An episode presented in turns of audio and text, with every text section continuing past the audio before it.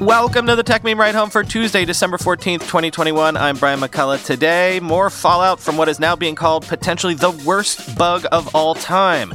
Apple helps Android users discover if they're being tracked by AirTags, a new entrant into the AR and VR product category that I guess we're going to be covering a lot more going forward.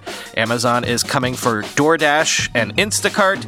And how much did Meta have to pay to become Meta? Here's what you missed today in the world of tech.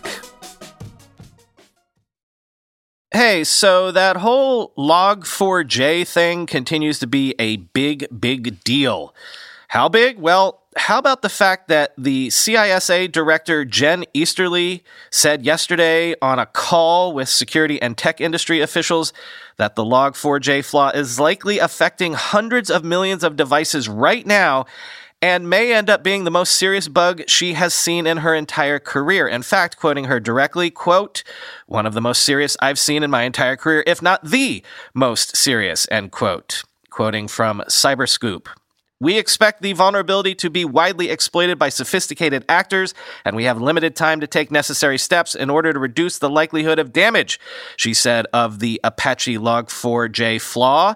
The issue is an unauthenticated remote execution vulnerability that could allow an intruder to take over an affected device. Hundreds of millions of devices are likely to be affected, said Jay Gazlay of CISA's Vulnerability Management Office in the call with critical infrastructure owners and operators. CISA, a component of the Department of Homeland Security, is setting up a dedicated website as soon as Tuesday, that's today, to provide information and counter active disinformation, said Eric Goldstein, Executive Assistant Director for Cybersecurity at the agency. The vulnerability would, quote, allow a remote hacker to easily take control of the system in which they exploit it, he said. The industry briefing was the latest alarm sounded by government officials from around the world, with CISA issuing a warning over the weekend alongside the likes of Austria, Canada, New Zealand, and the UK. Goldstein said CISA expects all kinds of attackers will exploit the vulnerability from crypto miners to ransomware groups and beyond. There is no evidence of an active supply chain attack, quote, at this time, he said. It's going to take, quote, sustained effort for organizations to become secure with diligence needed even after applying patches from Apache, Gazlay said. There's no single action that fixes this issue, Gazlay said. It's a mistake to think anyone is, quote, going to be done with this in a week or two, end quote. Easterly's advice was to make sure organizations have their security teams staffed over the holidays, take, quote, all necessary steps to close easily exploitable weaknesses, end quote, and share even more information than usual with the CISA, end quote. Need more data points to underline how serious this all is? An analysis came out this morning suggesting Log4j attacks rose from just a few thousand on December 10th to over 800,000 within 72 hours. Exploits may have been attempted on more than 40% of corporate networks globally at this point. This is from Checkpoint Software, quote, this is clearly one of the most serious vulnerabilities on the internet in recent years, and the potential for damage is incalculable. Checkpoint Research witnessed new variations of the original exploit being introduced rapidly, over 60 in less than 24 hours. Since we started to implement our protection, we prevented over 846,000 attempts to allocate the vulnerability. Over 46% of those attempts were made by known malicious groups.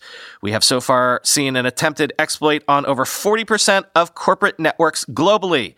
This vulnerability, because of the complexity in patching it and easiness to exploit, Seems that it will stay with us for years to come unless companies and services take immediate action to prevent the attacks on their products by implementing a protection, end quote. P.S. Cloudflare says that they are seeing over a thousand log4j exploit attempts per second at this point. Fun times, everybody. And just a full disclosure thing I'm not a security expert, I'm a general knowledge technology dude. And this is a general knowledge technology podcast. So if you are a security person listening to this right now, hopefully you're already on the ball using best practices to fix your own backyard. But if you're a non security person, a general interest technology person like me, and you're worried about your enterprise or your own backyard, please seek out more authoritative security experts than me to figure out what to do to lock your stuff down.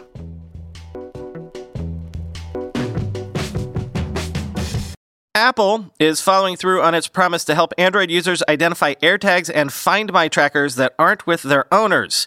They've debuted Tracker Detect, an Android app that scans for AirTags and Find My items that may be traveling with users without their knowledge.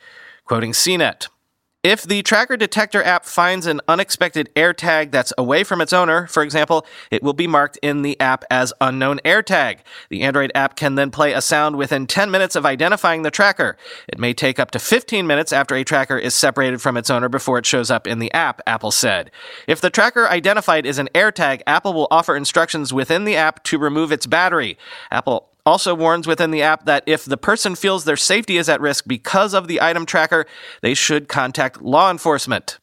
Privacy advocates warned earlier this year that Apple AirTags could be used as a way to track and stalk people.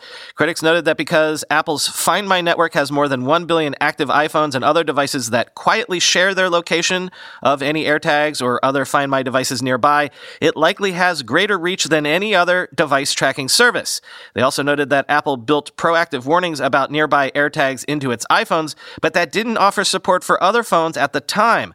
Apple in June updated its AirTags with with new software meant to deter abuse by adjusting the amount of time before an AirTag alerts a non owner to its presence, shortening it to between 8 and 24 hours from its initially designed 3 days. The Tracker Detect app, which Apple first discussed in June, requires users to actively scan for a device before it'll be identified. Apple doesn't require users to have an Apple account in order to use the detecting app, end quote. Anyone old enough to remember when smartphones were first new, and so every new attempt at a smartphone, every new experiment from a Motorola or a Nokia or whomever, when that rolled out, it was newsworthy because it was new. And the form factor and all sorts of details in terms of this new product category hadn't been set in stone yet. Those were fun times, right? To me, that's when gadgets are fun, when the whole category of a gadget is new. When Android phones were brand new, there was this Cambrian explosion of experimentation, and every new Android phone was news. And I mean, heck, right before the iPad came out, remember Michael Arrington came out with his own experimental tablet? Wild West days. Well, I guess AR glasses and maybe VR as well are going to be a new category of Wild West like that that we're going to have to keep our eyes on in the coming years, which has me a bit excited, if I'm being honest. So, say hello to Airglass, which Oppo has announced as an assisted reality product that projects 2D info onto the glasses you're wearing on your head and weighs about 30 grams with a claimed three hour battery life. Now, that doesn't sound super great, right? Sounds like an experiment, but that's the point. This is an evolving category, so we should expect experiments. Also, don't expect to try this particular experiment out soon as it's only coming to China in a limited way in Q1 of next year. Quoting The Verge, Oppo describes the Air Glass as an assisted reality product as opposed to an augmented reality product, meaning it projects 2D information into your field of view rather than overlaying 3D objects onto the real world. Yes, this is sort of like Google Glass. The Air Glass has a Qualcomm Snapdragon 4100 processor and weighs just 30 grams or about one ounce in total. Oppo says it should last for three hours of active usage and 40 hours on standby. There are two frame designs, a silver half frame and a black full frame, and each is available in two sizes. The inside of the frame has a magnetic port that allows it to be attached to more conventional glasses. The waveguide display uses a tiny projector with micro LED tech capable of up to 3 million nits peak brightness, though Oppo says the actual brightness will be up to 1400 nits in average conditions. It can be operated via touch, voice, hand tracking, and head tracking, as well as through a smart glass app on a smartphone running Oppo's Color OS 11 or above. Oppo's proposed use cases for the Air Glass are relatively modest. The company says it can be used for notifications and directions, as you'd expect, as well as features like tele teleprompting, and real time translation. The display is monochrome with either 16 or 256 levels of grayscale depending on the mode. So the Airglass isn't going to be beaming rich content into your eyes. That said, it probably isn't going to be a mature mainstream product either. Oppo says the Airglass will receive a limited release in Q1 2022, and at least at first it'll only be sold in mainland China, end quote.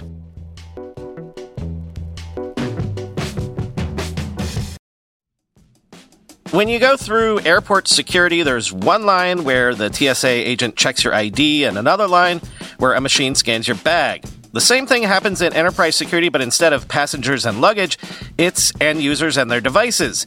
These days, most companies are pretty good at the first part of the equation where they check user identity, but user devices can roll right through authentication without getting inspected at all. In fact, 47% of companies allow unmanaged, untrusted devices to access their data. That means an employee can log in from a laptop that has its firewall turned off and hasn't been updated in six months, or worse, that laptop might belong to a bad actor using employee credentials. Kolide finally solves the device trust problem. Kolide ensures that no device can log into your Okta protected apps unless it passes your security checks. Plus, you can use Kolide on devices without MDM, like your Linux fleet, contractor devices, and every BYOD phone and laptop in your company. Visit kolide.com slash ride to watch a demo and see how it all works. That's K-O-L-I-D-E dot com slash ride, kolide.com slash ride.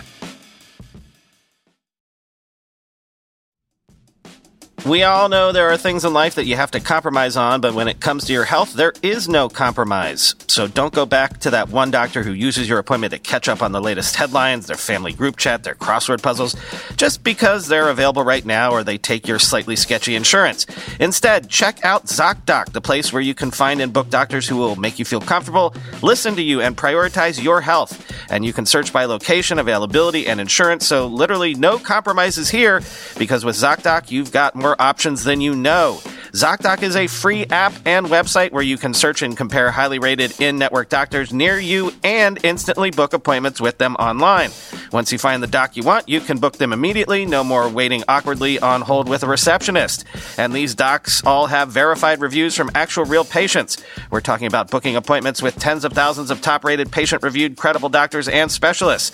I have personally used ZocDoc to find a podiatrist when I needed one for the first time ever in my life. Go to ZocDoc.com slash slash techmeme and download the ZocDoc app for free. Then find and book a top rated doctor today. That's Z-O-C-D-O-C dot com slash techmeme. ZocDoc.com slash techmeme. Today I learned that Amazon has an Instacart rival, internally called Fresh Marketplace. This new service will soon be expanding to the US and Europe in 2022, following, apparently, its recent UK test debut. Quoting the information, Prime subscribers can currently use the Amazon app or website to order groceries from two major UK supermarkets with same day delivery fulfilled by Amazon Flex drivers. The information has learned that Amazon plans to expand the online grocery ordering and delivery program throughout Europe and in the US in 2022. That will put it in direct competition with Instacart as well as other companies expanding in in app grocery deliveries such as DoorDash and Uber. Clues about Amazon's plans have surfaced in eight separate job listings the company has posted in recent months for management positions on what it describes as its fast growing grocery partnerships team, which operates out of Los Angeles, Seattle, and Arlington, Virginia, according to listings viewed by The Information. Multiple job postings describe the team's purpose as enabling Prime customers to shop the selection from grocery stores on Amazon.com and receive their order via ultra-fast delivery in two hours or less, end quote. So that's pretty clever. Amazon now has this army of folks in those Amazon vans making deliveries out in the real world every single day. So I guess why not have them stop by Whole Foods too and just pick up that milk you need? I guess that's the thinking.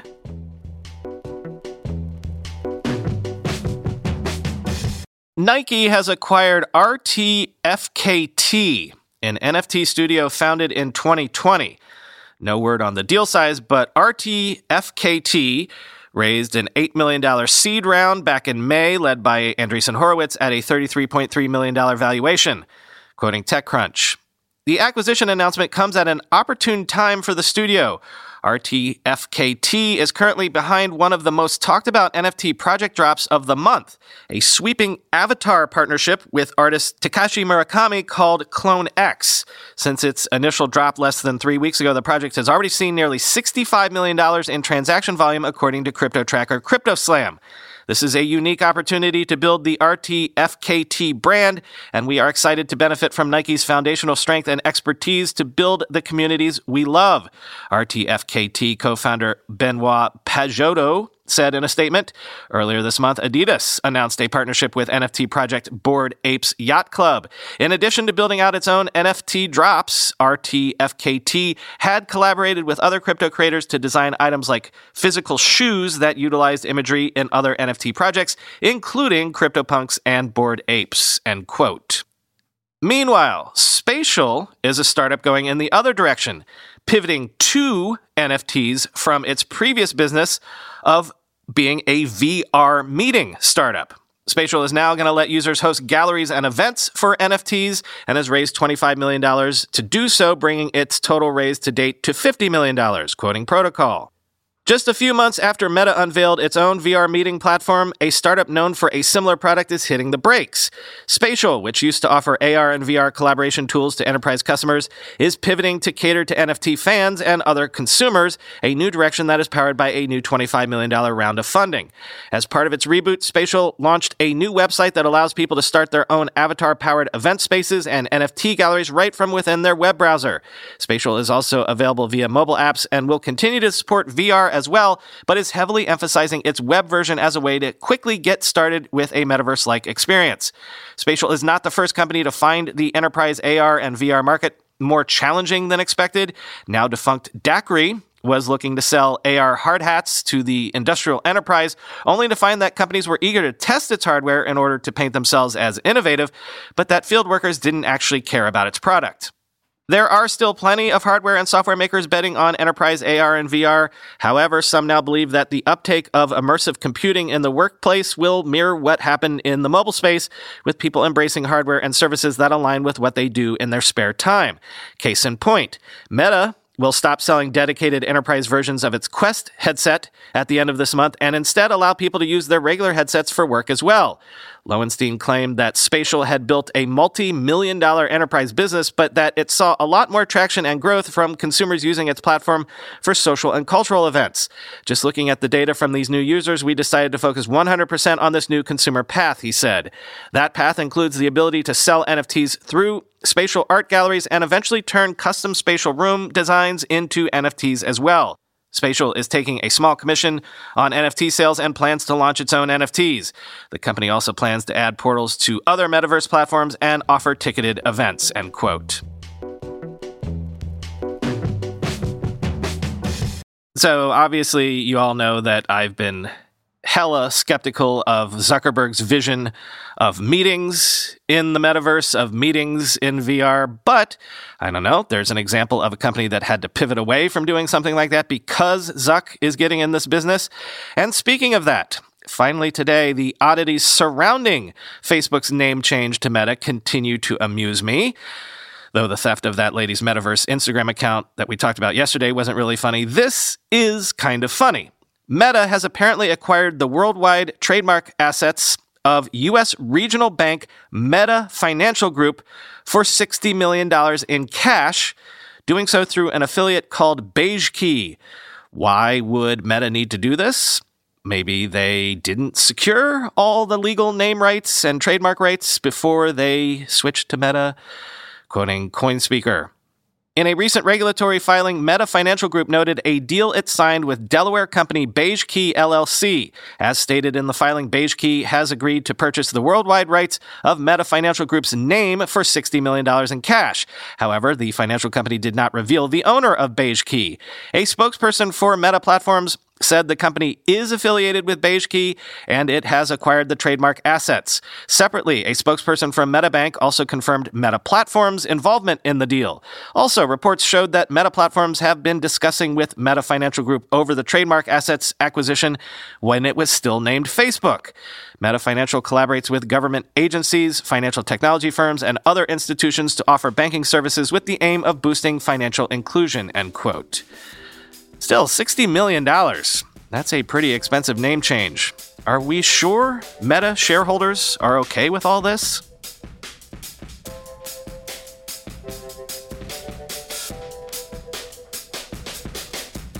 Okay, everybody, tomorrow night at 9 p.m. Eastern, 6 p.m. Pacific, the usual time, Chris and I will be doing a Twitter space where we talk about the biggest tech stories of the year.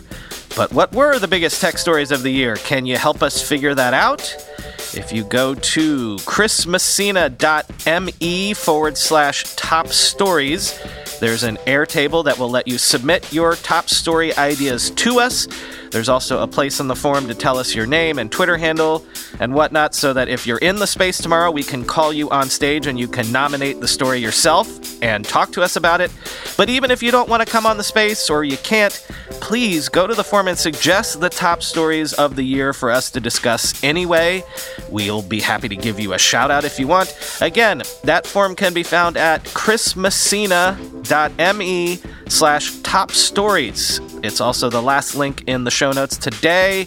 chrismessina.me slash top stories. Talk to you tomorrow.